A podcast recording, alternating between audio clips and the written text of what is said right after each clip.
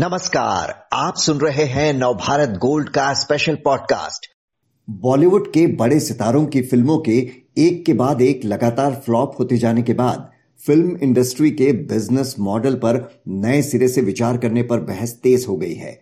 बड़े film stars की बेहिसाब fees को लेकर भी सवाल उठ रहे हैं कि हालात सुधारने के लिए इनकी फ़ीस कटौती से ही शुरुआत होनी चाहिए। तेलुगु फ़िल्म इंडस्ट्री ने तो इस कोर्स करेक्शन के लिए शुरुआत कर भी दी है। क्या बॉलीवुड को भी संकट से उबरने के लिए कोई बड़ा कदम उठाना चाहिए? जानने के लिए बात करते हैं जाने माने प्रोड्यूसर और film business expert Girish Chauhar से।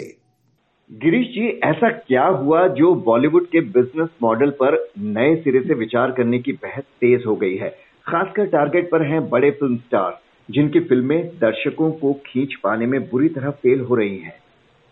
सी एक्चुअली सर हुआ क्या है कि पैंडमिक के अंदर लोगों को जब घर बैठे ओटीटी का कंटेंट देखने को मिल गया तो उससे जो क्वालिटी कॉन्शियसनेस ऑडियंस थी, वो उनकी काफ़ी ऊँचे लेवल पे चली गई। उनका क्वालिटी एनहांसमेंट और कंजम्पशन बहुत हो गया। और हम लोगों का जो फिल्म्स थी वो क्योंकि सिनेमा घर पैंडेमिक में, में बंद थे तो जितनी भी बॉक्स ऑफ़िस वाली फ़िल्म थी और बिग बजट वाली फ़िल्म थी वो सिनेमा के में नहीं चल नहीं आ पाई।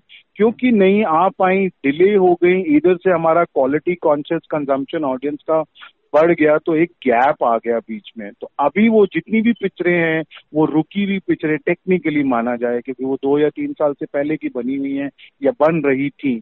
और ऑडियंस का क्यों उधर से कंजम्पशन क्वालिटी का ओटीटी की वजह से वर्ल्ड कंटेंट देखने लग गया तो वो बढ़ गया। तो इसीलिए जब सिनेमा घर में आज के टाइम पे एक पिक्चर आती है तो ऑडियंस उसको वो इतना अच्छा लग नहीं रहा है।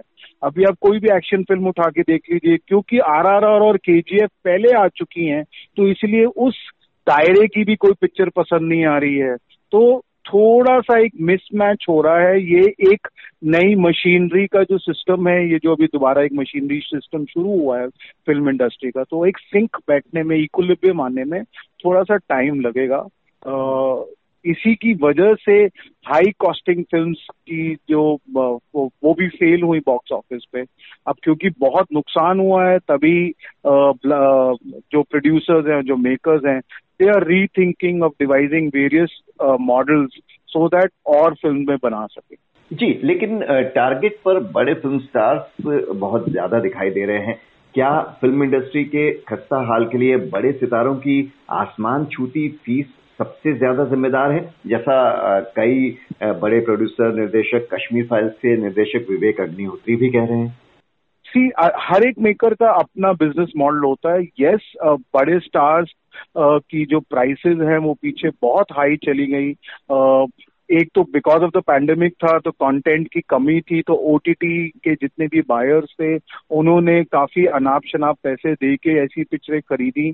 तो ऐसी पिक्चरें खरीदी क्योंकि उनको अपना ग्रोथ अपना प्लेटफॉर्म को ग्रोथ करना था और उधर से बॉक्स ऑफ़िस की मशीनरी चल नहीं रही थी। तो एक एक्सेस डिमांड हो गई थी वीज़ा वी सप्लाई उसका देखी देखी स्टार्स ने अपनी प्राइसेस हाई कर दी। तो उस वजह से थोड़ा सा डिसबैलेंस हुआ है। अब आहिस्ता आहिस्ता बैलेंस आने की कोशिश हो रही है। धीरे धीरे फ़िल्म बॉक्स ऑफ़िस पे आ रही हैं। रेगुलर हो रहा है, थोड़ा नया कंटेंट आने की भी कोशिश है। अभी तक जितना भी हिंदी बॉक्स ऑफ़िस में आया है, वो थोड़ा रुका हुआ ही कॉन्टेंट आया है। थोड़ा पीरियड और छह महीने के अंदर थोड़ा और फ्रेश कॉन्टेंट आएगा तो उससे बैलेंस बनेगा। Star fees is a major major deterrent in all these factors तभी प्रोड्यूसर्स रिक्वेस्ट कर रहे हैं स्टार्स के कि अगर वो थोड़ा कंसिडरेट हों आपने खुद ही जैसे बताया, तेलुगु में ऑलरेडी साउथ में they are rethinking redevising the thing तो सेम चीज़ हिंदी में भी हो तो एक ब्रीदर मिलता है पूरी फ्रिटर्निटी को। जी, और फ़िल्म के दूसरे सेक्शंस पर भी क्या इसका असर पड़ता है? अब डेढ़ सौ करोड़ की फ़िल्म के लिए एक एक्टर ही 120 करोड़ रुपए की फ़ीस ले लेगा। तो फ़िल्म का क्रिएटिव पार्ट सफ़र नहीं करेगा क्या?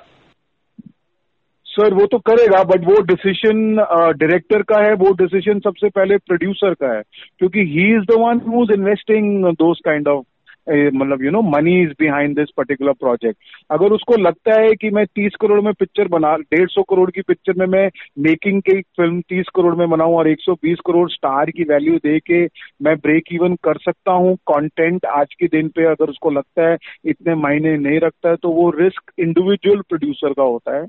गेम्स मेरे हिसाब से चेंज कर गई हैं। अभी stars are important but they are not everything मतलब क्योंकि कंटेंट कंजम्पशन ओटीटी में अच्छा होने लग गया है क्वालिटी हो गया है तो अभी स्टोरीज कंटेंट कैरेक्टर्स पे ध्यान भी दिया जा रहा है ऑडियंसेस का।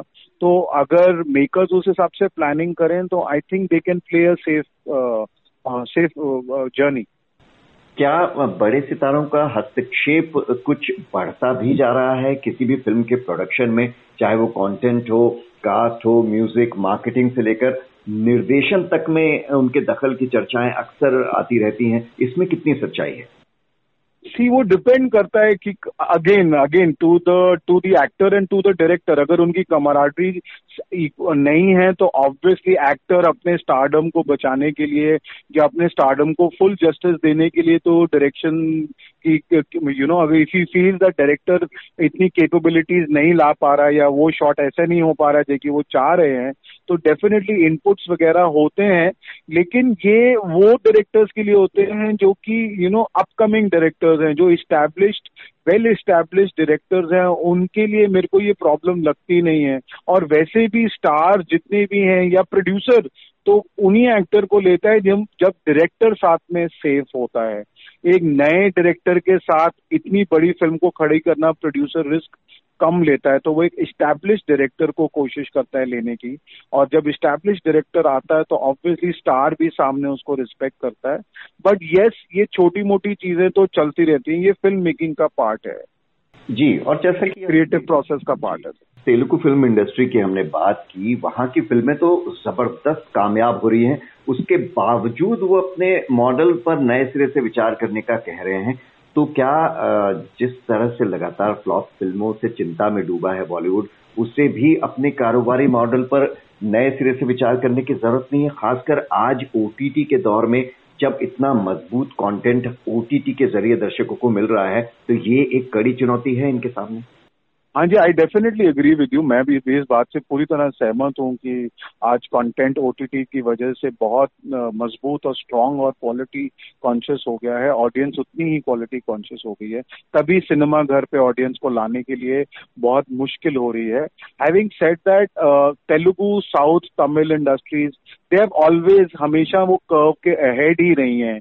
वो लोग अगर आप देखें यूएफ जो डिजिटल चार्जेस थे, तब भी उन्होंने एक एक टीम मतलब यू नो एक बना के उसको एड्रेस किया प्रॉब्लम को सॉल्व किया, क्योंकि डिस्ट्रीब्यूशन कॉस्ट बहुत ज़्यादा हो रही थी। अभी भी वो ये देख रहे हैं कि क्योंकि स्टार फ़ीस बहुत ज़्यादा है तो वो एक अगस्त से बहुत से प्रोडक्शन हाउसेज स्ट्राइक पे चले गए हैं so that they can address the problem so to me they are always little ahead of the curve अगर आप बॉक्स ऑफ़िस के पारलाइन से भी देखा जाए तो पहले साउथ की पिक्चरें चलना शुरू हुई थी बॉक्स ऑफ़िस टेक्निकली भी ऑल्सो हिंदी वाले पिक्चरें बाद में आई थी कुछ महीने बाद। पहले ही विजय की पिक्चर विजेल वगैरह वो सब आनी शुरू हो गई थी। तो वो थोड़ा सा अहेड ऑफ़ कर्व रहते हैं। They are more forward thinking वहाँ पे अपनी as a as a association as a council as a group strength ज़्यादा है। बॉलीवुड में कंपैरेटिवली फ़िल्म मेकर्स में आपस में इतनी uh, अभी नहीं है। Strong hold are working towards it but having set कि एक्टर्स को करना चाहिए वो definitely I agree with you कि उनको दो राय मतलब they should definitely consider going ahead बहरहाल अच्छी बात है कि ये चर्चा शुरू हुई है और uh, शुरुआत uh, अगर बड़े स्टार की फ़ीस कम करने की बात से हो रही है तो इसके साथ ही साथ कंटेंट और uh, कुछ नया सोचने और नए टैलेंट को मौके देने पर भी इन्हें ध्यान देना होगा। गिरीश चौहर जी बहुत बहुत शुक्रिया आपका इस जानकारी के